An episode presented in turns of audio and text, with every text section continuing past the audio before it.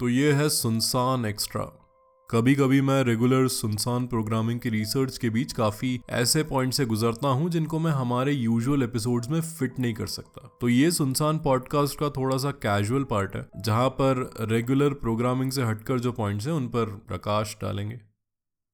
मैं जब भी किसी सीरियल किलर के बारे में रिसर्च करता हूँ इस पॉडकास्ट के लिए तो एक सवाल मेरे जहन में हमेशा रहता है। ये जो किलर्स हैं, ये पैदा होते हैं या बनते हैं? जब मैं इंडिया के सीरियल किलर्स को देखता हूँ तो ये सवाल का जवाब मुझे ज़्यादा अच्छे से मिलता नहीं है। क्योंकि पता नहीं क्यों इंडिया के किलर्स का जो भी रिकॉर्ड मुझे पब्लिक में मिलता है, उनमें इन सीरियल किलर्स के बचपन का ज़िक्र काफ़ी कम होता है। जबकि अगर हम क्रिमिनल साइकोलॉजी में देखें तो ऐसे घिनौने कृत्य करने वाले लोगों का बचपन काफ़ी स्टडी किया जाता है। जैसे एग्ज़ाम्पल के लिए आप यूएस के जेफरी डामर का बचपन लीजिए। मिलवॉकी कैनिबल के नाम से ये किलर यूएस के मिलवॉकी में पैदा हुआ था। इसका बचपन काफ़ी वेल डॉक्यूमेंटेड है। तो हमें समझ आता है कि बड़े होकर जो इसने हरकतें की, उसके बीज काफ़ी पहले से डल गए थे। उदाहरण के लिए, डामर का अपने विक्टिम्स की बॉडी पर एक्सपेरिमेंट करना। अगर आप पीछे जाएँ, जब डामर छोटा था तो वो मरे हुए जानवरों पर भी एक्सपेरिमेंट करता था। ध्यान रखिएगा कि इससे ये इन्फ्रेंस नहीं निकलता कि जो भी बच्चा मरे हुए जानवरों की बॉडी को छेड़ता है, वो बड़ा होकर सीरियल किलर बन जाएगा। ऐसा कुछ नहीं होता। लेकिन ये एक एग्ज़ाम्पल है। डामर के बचपन में ऐसे कई एग्जाम्पल्स थे जो उसके मेंटल डिटीरियोरेशन को दिखाते हैं। मेन बात यह है कि हम सबको पता है कि उसके बचपन में इतनी सारी चीज़ें हुई थी क्योंकि ये काफ़ी वेल डॉक्यूमेंटेड है बुक्स में मूवीज़ में न्यूज़पेपर्स में पब्लिक रिकॉर्ड्स में। लेकिन अब मैं उमेश रेड्डी या फिर महानंद नाइक जैसे सीरियल किलर्स के बचपन में घुसने की कोशिश करता हूँ तो मुझे उसके रिकॉर्ड्स नहीं मिलते कुछ इंडियन किलर्स हैं, जैसे चार्ल शोभराज जिसका बचपन में ही क्रिमिनल रिकॉर्ड बन गया था तो उसके रिकॉर्ड्स बनना स्वाभाविक है। खैर, इसका साफ़ साफ़ मतलब यह है कि इंडिया के कंटेक्स्ट में इतनी इंफॉर्मेशन नहीं है, जिससे किसी सीरियल किलर के बचपन को आइडेंटिफाई कर सकें। लेकिन दुनिया के कंटेक्स्ट में इंफॉर्मेशन हमारे पास काफ़ी मौजूद है। तो ये जो खूनी हैं, ये पैदा होते हैं या बनते हैं? ये नया सवाल नहीं है। इस पर सबसे पहले रिसर्च हुई थी 1870 के दशक में। Doctor Cesare Lombroso also known as the father of scientific criminology इन्होंने कुछ क्रिमिनल्स के इवोल्यूशन पर रिसर्च करी थी। इनके अनुसार ये जो क्रिमिनल्स थे, ये ह्यूमन इवोल्यूशन की लेवल्स में नीचे वाली लेवल पर आते हैं। कुछ ऐसा कि ये जो क्रिमिनल्स हैं, ये प्रिमेटिव ह्यूमंस के काफ़ी पास हैं। इवोल्यूशन को देखे तो। इन्होंने इसके सपोर्ट में कई ऐसी थ्योरीज दी जो अब थोड़ी हास्यपद लगती है। जैसे इनके अनुसार आप एक अपराधी को उसके चेहरे के आकार और उसके मंकीज जैसे हाथ को देखकर आइडेंटिफाई कर सकते हैं। अपराधियों के कान बड़े होते हैं, वगैरह वगैरह। वैसे काश ये सब इतना आसान होता। खैर, उनके इन वैज्ञानिक निष्कर्षों को जल्दी खारिज कर दिया गया। लेकिन ये खोज की शुरुआत थी। ये पता लगाने के लिए कि क्या अपराधी और विशेष रूप से कातिलों में नॉर्मल लोगों से अलग दिमाग होता है या नहीं?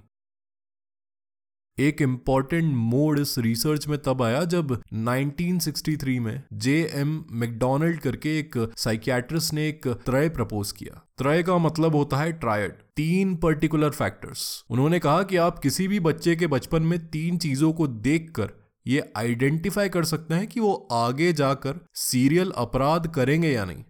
काफ़ी समय तक इस ट्रायड को माना जाता रहा। लेकिन ये रिसर्च असली में एक्सिलरेट तब हुई जब 1980 में फंक्शनल ब्रेन स्कैनिंग का इन्वेंशन हुआ। हत्यारों का पहला ब्रेन स्कैनिंग अध्ययन ब्रिटिश न्यूरोसाइंटिस्ट प्रोफेसर रेन द्वारा कैलिफ़ोर्निया में किया गया था। प्रोफेसर रेन की टीम ने कई सालों तक ढेर सारे मर्डरर्स के दिमाग पर रिसर्च करी और काफ़ी इंटरेस्टिंग पैटर्न्स पाए। उन्होंने नोटिस किया कि इन लोगों में प्री फ्रंटल कॉर्टिक्स हमारे दिमाग का एक भाग, जो इमोशनल इम्पल्सिस को कंट्रोल करता है, वो काफ़ी कम एक्टिव था। दूसरी ओर एमिकडाला हमारे दिमाग का भाग जो इमोशंस को जनरेट करता है, वो काफ़ी ज़्यादा एक्टिव था। इसका मतलब ये हुआ कि इन कातिलों का दिमाग इन्हें गुस्सेल बनाकर रखता है और साथ ही में इन्हें खुद पर कंट्रोल भी नहीं रखने देता। ये बहुत डेडली कॉम्बो है। अब ये तो हमें पता है कि इनका व्यसक दिमाग थोड़ा सा अलग होता है। लेकिन ये क्यों होता है, ये समझना ज़्यादा ज़रूरी है। खासकर ये कब होता है, ये समझना भी ज़रूरी है। प्रोफेसर रेन के अनुसार बहुत बार ये चाइल्डहुड अब्यूज जिसे हम कहते हैं बाल शोषण, उसके कारण होता है। ध्यान रखिएगा कि जब मैं चाइल्ड अब्यूज की बात कर रहा हूँ, बाल शोषण की बात कर रहा हूँ तो मैं सिर्फ़ फ़िज़िकल अब्यूज और सेक्सुअल अब्यूज की बात नहीं कर रहा। मैं मेंटल अब्यूज की भी बात कर रहा हूँ। इनमें से ढेर सारे कातिलों का अलग अलग तरीके से बचपन में अब्यूज हुआ था। लेकिन फिर स्टैटिस्टिक्स को देखें तो जिन बच्चों का बचपन में अब्यूज होता है, उनमें से बहुत लो नंबर आगे जाकर सीरियल किलर्स वगैरह बनते हैं। तो फिर क्या हम ये समझे कि सीरियल किलिंग का पहले से ही कोई जीन होता है? इसका जवाब हमें Jim Fallon university of California के प्रोफेसर ऑफ़ साइकियाट्री की एक रिसर्च में मिल सकता है। इनके बारे में एक बड़ी दिलचस्प कहानी है। जिम फैलन साहब किलर्स के ऊपर रिसर्च कर रहे थे और उनके दिमागों को खंगाल रहे थे। उन्होंने इन किलर्स के दिमाग का एक सब टाइप बनाया था जो उनके शब्दों में they all had one thing in common loss of function in the orbital cortex above the eyes which is the circuit that codes for ethics morality and conscience and when that gone or doesn't develop not only does a person have no sense of morality but also has little control over their impulse Jim Fallon serial killers की research के साथ साथ Alzheimer's disease पर भी research कर रहे थे side में। और उसके लिए उन्होंने अपने और अपने परिवार के ही दस लोगों का ब्रेन स्कैन किया। जब जिम फैलन ने उसमें से एक ब्रेन स्कैन को देखा तो एक अजीब सा रिज़ल्ट आया। वो ब्रेन स्कैन उनके दूसरे प्रोजेक्ट किलर ब्रेन वाली थ्योरी से एकदम मैच खा रहा था। उन्होंने जब उस ब्रेन स्कैन का नाम पढ़ा तो उनके पैरों तले ज़मीन खिसक गई। वो उनका खुद का ही दिमाग था। He had all the brain pattern जो एसोसिएटेड थे वायलेंस और किलिंग से।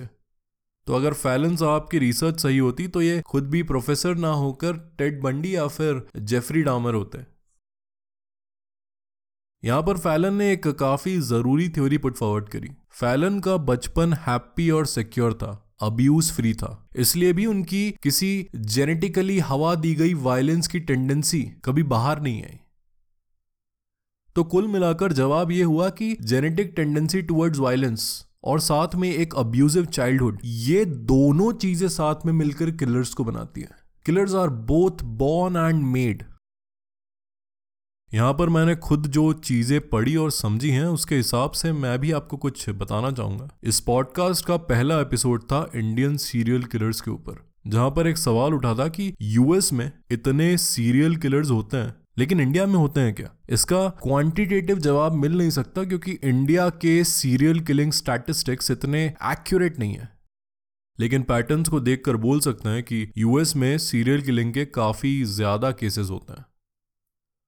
अब मैं एक स्टेटमेंट थ्रू आउट कर रहा हूँ जो मैंने कुछ फोरम्स पर एको होते देखा है। जरा ध्यान से सुनिएगा। American culture encourages sociopathy America का कल्चर समाज विरोधी मानसिकता को बढ़ावा देता है। मैं बहुत स्ट्रेस करना चाह रहा हूँ कि इस बात पर मैं किसी देश पर उंगली नहीं उठा रहा। मैं एक स्टेटमेंट एक ऑब्जर्वेशन बता रहा हूँ, जो मुझे अलग अलग फोरम्स पर मिला है। अब मैं इसे ऐसे देखता हूँ कि अमेरिकन लैक ऑफ़ एम्पैथी को समहाउ अप्रिशिएट करते हैं। स्पोर्ट्स का एग्ज़ाम्पल ले लीजिए, फाइनेंस का एग्ज़ाम्पल ले लीजिए। सबसे बड़ी बात, अमेरिका के कल्चर का रिफ्लेक्शन। उनकी मूवीज़ और टीवी शोज़ में उनकी पसंद का एग्ज़ाम्पल ले लीजिए। डेक्स्टर और हैनिबल लेक्टर काफ़ी मनपसंद शोज़ हैं यूएस के ऑडियंस के। लेकिन ये तो किलर्स हैं, इनको छोड़िए। आप मैड मैन के डॉन ड्रेपर को ले लीजिए या फिर हाउस ऑफ़ कार्ड्स के फ्रैंक अंडरवुड को। मैं बीबीसी शेरलॉक का नाम भी यहाँ ले सकता हूँ, क्योंकि वो भले ही यूके का शो है, लेकिन यूएस में काफ़ी देखा जाता है। ये भारत में भी आजकल हो रहा है वैसे। हमारे यहाँ स्कूल और कॉलेज के बच्चों में शेरलॉक की सोशियोपैथी को काफ़ी अप्रिशिएट किया जाता है, पसंद किया जाता है। लेकिन जनरली इंडिया में चीज़ें थोड़ी सी अलग है। हम लोगों के यहाँ भी सोशियोपैथी है, लेकिन कल्चरली इनग्रेन नहीं है। तो शायद ये कल्चरल रीजंस है। अभी तो हम एकदम आश्वस्त होकर कह सकते हैं कि जेनेटिक फैक्टर्स और बचपन के कारण किलर्स बनते हैं। इसके अलावा कोई भी फैक्टर्स प्रॉपरली रिसर्च नहीं है।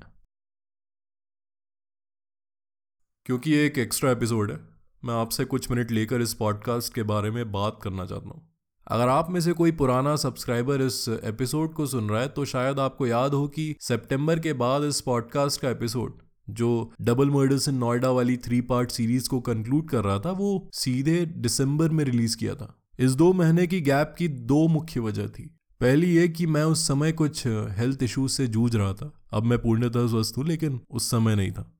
दूसरी ये कि मेरा मोटिवेशन इस पॉडकास्ट को करने का थोड़ा सा खत्म हो गया था। लेकिन नवंबर 2020 से कुछ ऐसा हुआ कि मुझे डाउनलोड्स का काफ़ी इन्फ्लक्स मिलने लगा। शायद मेरे डबल मर्डर्स वाले एपिसोड्स आपको काफ़ी पसंद आए। और उसके साथ आपने बाकी एपिसोड्स को भी काफ़ी पसंद किया। आप लोगों ने मुझे जो मैसेजेस किए कंटिन्यू करने के और मेरी पॉडकास्ट को आपके नेटवर्क में स्प्रेड किया, इससे मुझे बर्स्ट ऑफ़ मोटिवेशन मिला। मैंने सोचा कि आपको मेरा कंटेंट पसंद आया और मुझे इस पॉडकास्ट को जारी रखना चाहिए।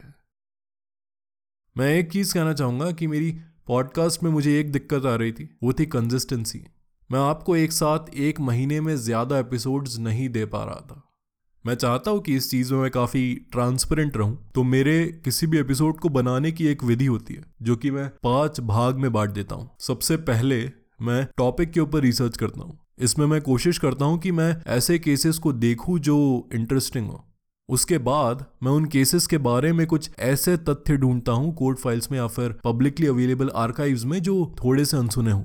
मैं कोशिश करता हूँ कि मेरा पर्सनल बायस किसी भी केस में किसी के भी अगेंस्ट ना रहे अनलेस वो इंसान या ग्रुप कन्विक्ट हुआ हो। मैं जुडिशियरी की ऑनरेबल कोर्ट की बहुत इज़्ज़त करता हूँ तो मेरे केसेस का वर्णन उसी नैरेटिव के अराउंड रहता है, क्योंकि कोर्ट का नैरेटिव काफ़ी अनबायस नैरेटिव होता है। फिर मैं कोशिश करता हूँ कि जो विक्टिम्स हैं और जो अपराधी हैं, उन दोनों के बैकग्राउंड्स को समझूं। आपने देखा होगा कि मैं अपराधियों की साइकोलॉजी में घुसने की कोशिश करता हूँ उनके दिमाग में घुसने की कोशिश करता हूँ। ये चीज़ है जो मेरी पूरी पॉडकास्ट की मौलिकता को बरकरार रखती है। इस प्रोसेस के लिए मैं एक माइंड मैप बनाता हूँ क्योंकि उससे मैं अपराधी विक्टिम्स और क्राइम्स तीनों को आसानी से कनेक्ट कर पाता हूँ। इसके बाद मैं अपनी सारी इन्फॉर्मेशन को 10, 15 या 20 मिनट के अंदर कंडेंस करने की कोशिश करता हूँ। और फाइनली मैं पॉडकास्ट के रिकॉर्डिंग के लिए जाता हूँ जिसकी अलग प्रोसेस होती है। आप सबको कुछ ऑनेस्टली बताऊँ तो ये सब मेरे लिए काफ़ी नया है, क्योंकि मैं पॉडकास्टिंग में काफ़ी नया हूँ। जैसा कि आप देख ही सकते हैं, इस प्रोसेस में काफ़ी समय लगता है, क्योंकि मैं रिसर्च को तर्किनार करके आपको लो क्वालिटी एपिसोड्स नहीं देना चाहता। आप आपका टाइम मेरी पॉडकास्ट में इन्वेस्ट करते हैं तो मेरे लिए काफ़ी ज़रूरी है कि हर मिनट हर सेकंड आपके लिए वर्थ हो। तो इसलिए मेरी पॉडकास्ट के एपिसोड्स कम आ रहे थे, लेकिन धीरे धीरे मैं इस प्रोसेस को ऑप्टिमाइज कर रहा हूँ। इसलिए आप देखेंगे कि थोड़ी सी फ्रीक्वेंसी बढ़ी है, जो आगे जाकर और बढ़ जाएगी, आपका सपोर्ट मिलता रहा तो। तो आज की सुनसान पॉडकास्ट में बस इतना ही। मैं आपको वापस मिलूँगा कुछ दिन में। कुछ ऐसे किस्सों की बात करेंगे जो सच और साहित्य दोनों में है। आपको अगर ये पॉडकास्ट ठीक लगी तो फॉलो करना मत भूलिएगा। आपके पॉडकास्टिंग प्लेटफॉर्म पर और इंस्टाग्राम ट्विटर या फेसबुक पर भी, जहाँ हमारी छोटी सी community at the rate Sunsaan podcast के नाम से मौजूद है। हमारी एक छोटी सी वेबसाइट भी है, अगर आप इजीली पॉडकास्ट को एक्सेस करना चाहें which is Sunsaan dot com हम फिर मिलेंगे इसी सुनसान गली में।